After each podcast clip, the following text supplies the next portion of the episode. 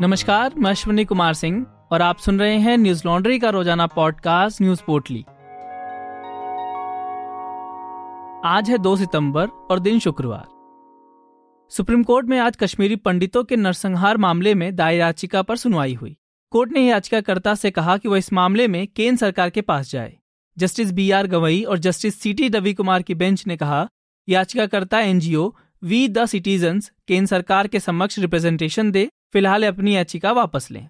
Court में सुनवाई के दौरान बेंच ने एनजीओ की ओर से पेश हुए वकील वरुण सिन्हा से कहा कि आप सरकार के पास जाइए, यहाँ क्यों आए हैं? जिस पर जवाब देते हुए याचिकाकर्ता के वकील ने कोर्ट से कहा कि कश्मीर में अब भारतीय दंड संहिता लागू है, क्योंकि अनुच्छेद 370 में संशोधन किया जा चुका है, इसलिए अब यह जाँच होनी चाहिए। याचिका में तीन दशक पहले हुई घटना की जाँच के लिए विशेष जाँच दल एसआईटी गठित कर जाँच कराने, पुनर्वास और संपत्ति वापस दिलाने की मांग की गई थी। याचिकाकर्ता ने पूर्व राज्यपाल जगमोहन की किताब का हवाला दिया और कहा कि नरसंहार के हर पहलू को इसमें दर्ज किया गया है। घाटी से जनवरी 1990 में हिंदू कश्मीरी पंडितों का पलायन हुआ था, मस्जिदों से घोषणा हुई और फिर खुला कत्लेआम शुरू हुआ। इससे पहले साल 2017 में सुप्रीम कोर्ट में उन्नीस सौ नब्बे में कश्मीरी पंडितों की हत्याओं की जाँच की मांग वाली पुनर्विचार याचिका दायर की गई थी, जिसे कोर्ट ने खारिज कर दिया था। कोर्ट ने आदेश में कहा था कि नरसंहार के 27 साल बाद सबूत जुटाना मुश्किल है। मार्च में दायर की गई नई याचिका में कहा गया कि 33 साल बाद उन्नीस सौ चौरासी के दंगों की जाँच कराई जा सकती है तो ऐसा इस मामले में भी संभव है। शुक्रवार को देश के पहले स्वदेशी एयरक्राफ्ट कैरियर, आईएनएस विक्रांत को नौसेना को समर्पित किया गया। प्रधानमंत्री नरेंद्र मोदी ने कोची शिपयार्ड में आयोजित एक समारोह में यह एयरक्राफ्ट कैरियर नौसेना को सौंपा। शुक्रवार को ही नौसेना के झंडे में बदलाव किया गया झंडे से अंग्रेज़ों के समय क्रॉस के निशान को हटा दिया गया। अब झंडे में सिर्फ़ अशोक चक्र और तिरंगा दिखाई देगा। आईएनएस विक्रांत की जंगी बेड़े में शामिल होने पर प्रधानमंत्री ने कहा कि ये भारतीयों के लिए गर्व का मौका है, यह सशक्त भारत की शक्तिशाली तस्वीर है।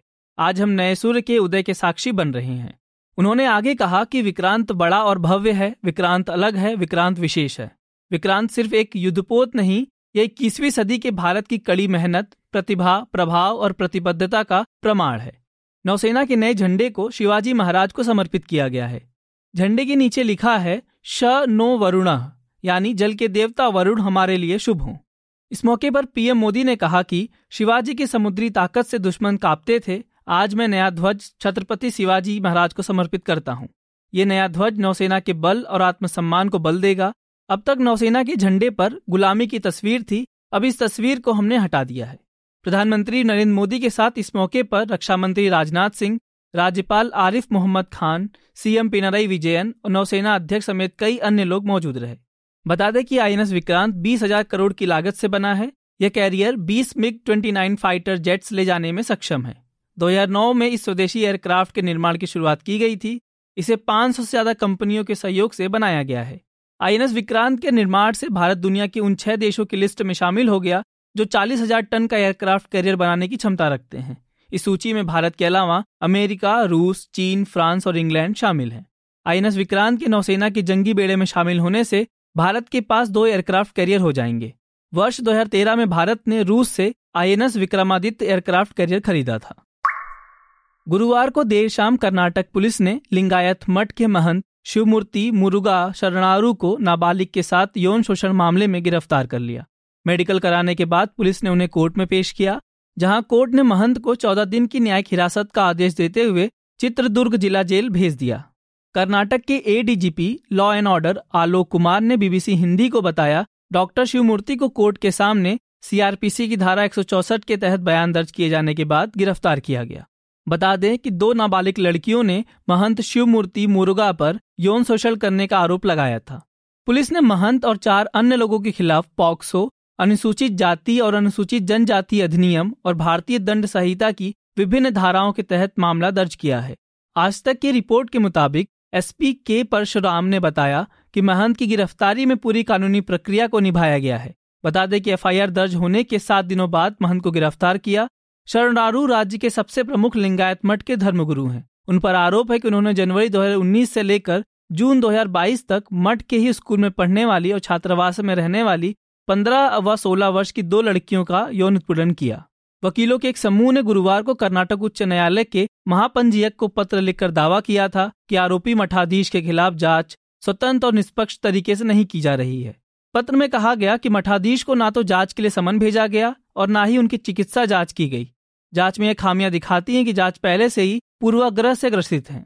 इस मामले के सामने आने के बाद पूर्व मुख्यमंत्री बी एस येदुरप्पा ने महंत का खुलकर समर्थन किया। उन्होंने कहा, यह स्वामी जी के खिलाफ साजिश है। उनके खिलाफ लगाए गए आरोप में कोई सच्चाई नहीं है। जाँच के बाद सच सामने आ जाएगा। हालाँकि मुख्यमंत्री बसवराज बोमई ने कहा, सच का पता जाँच के बाद ही चलेगा। इससे पहले डॉक्टर शिवमूर्ति ने मठ के अनुयायियों से कहा था ये उनकी छविल धूमिल करने के लिए रची गई साजिश है। शुक्रवार को गुजरात के अरावली में एक सड़क हादसे में सात लोगों की मौत हो गई। एक तेज रफ्तार कार ने बेकाबू होकर चौदह लोगों को कुचल दिया, जिसमें से सात लोगों की मौके पर ही मौत हो गई। वहीं छह लोग गंभीर रूप से घायल हैं। पुलिस ने घटनास्थल पर पहुंचकर सभी शवों को पोस्टमार्टम के लिए भेज दिया है। वहीं घायलों को इलाज के लिए मोडासा के सिविल अस्पताल में भर्ती कराया गया है। सभी मृतक व घायल पंचमहल ज़िले के रहने वाले हैं। घटना में घायल हुए सभी लोग पैदल अंबाजी दर्शन करने जा रहे थे। तभी सामने से आ रही एक तेज रफ्तार इनोवा कार का संतुलन बिगड़ गया और वह यात्रियों को कुचलते हुए बिजली के खंभे से टकरा गई।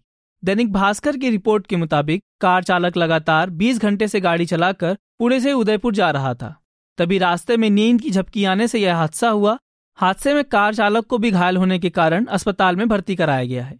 पूरी घटना पर गुजरात के मुख्यमंत्री भूपेन्द्र पटेल ने दुख जताते हुए मृतकों और घायलों के लिए मुआवजे का ऐलान किया।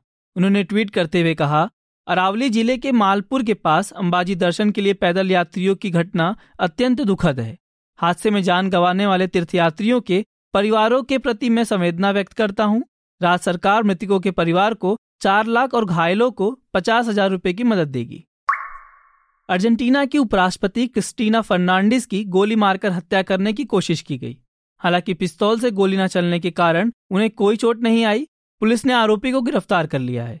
क्रिस्टीना फर्नांडिस अर्जेंटीना की राजधानी ब्यूनिस आयरिस में अपने घर के बाहर समर्थकों से मिल रही थी। उसी समय भीड़ में मौजूद एक शख्स ने उनके चेहरे पर पिस्तौल तान दी। राष्ट्रपति अल्बर्टो फर्नांडिस ने कहा कि हमलावर ने जिस बंदूक से हमला करने की कोशिश की, उसमें पाँच गोलियाँ थीं। वह ट्रिगर फंस जाने की वजह से गोली नहीं चला पाया, इसलिए क्रिस्टीना की जान बच गई। देश के वित्त मंत्री सरगियो मस्सा ने कहा कि यह कोशिश हत्या की मंशा से ही की गई थी। उन्होंने ट्वीट किया कि जब बहस पर नफरत और हिंसा हावी हो जाती है तो समाज नष्ट हो जाते हैं और ऐसी स्थितियाँ पैदा होती हैं। बता दें कि क्रिस्टीना साल 2007 से 2015 तक अर्जेंटीना की राष्ट्रपति रह चुकी हैं, जिस दौरान उन पर भ्रष्टाचार के आरोप लगे थे। क्रिस्टीना फर्नांडिस के समर्थक घटना के समय उन्हीं आरोपों के विरोध में रैली निकाल रहे थे। हमले के बाद शुक्रवार को राष्ट्रपति ने राष्ट्रीय अवकाश भी घोषित किया है, ताकि अर्जेंटीना के लोग जीवन, लोकतंत्र और अपनी उपराष्ट्रपति के प्रति एकजुटता प्रदर्शित कर सकें। एक पुलिस प्रवक्ता ने समाचार एजेंसी रॉयटर्स को बताया कि हमलावर को गिरफ़्तार करने के कुछ देर बाद घटनास्थल से कुछ मीटर की दूरी पर बंदूक भी बरामद कर ली गई है। बता दें, नेताओं पर हत्या की कोशिश की कोई नई घटना नहीं है। इसी साल 8 जुलाई को जापान के पूर्व प्रधानमंत्री शिंजो आबे की गोली मारकर हत्या कर दी गई थी। घटना के समय शिंजो एक चुनावी रैली में शिरकत कर रहे थे। न्यूज़ लॉन्ड्री सौ प्रतिशत विज्ञापन मुक्त मीडिया प्लेटफॉर्म है, जिसका मतलब है हम किसी भी सरकार या कॉरपोरेट से कोई विज्ञापन नहीं लेते। इसलिए हम जनहित की खबरों को प्रमुखता से कर पाते हैं। न्यूज़ लॉन्ड्री को सपोर्ट करें ताकि हम आप तक जनहित की खबरों को ला सकें। हमें सपोर्ट करने के लिए सब्सक्राइब करें और गर्व से कहें, मेरे खर्च पे आज़ाद हैं खबरें। आज की पोटली में बस इतना ही। कल लौटेंगे खबरों की नई पोटली के साथ। नमस्कार।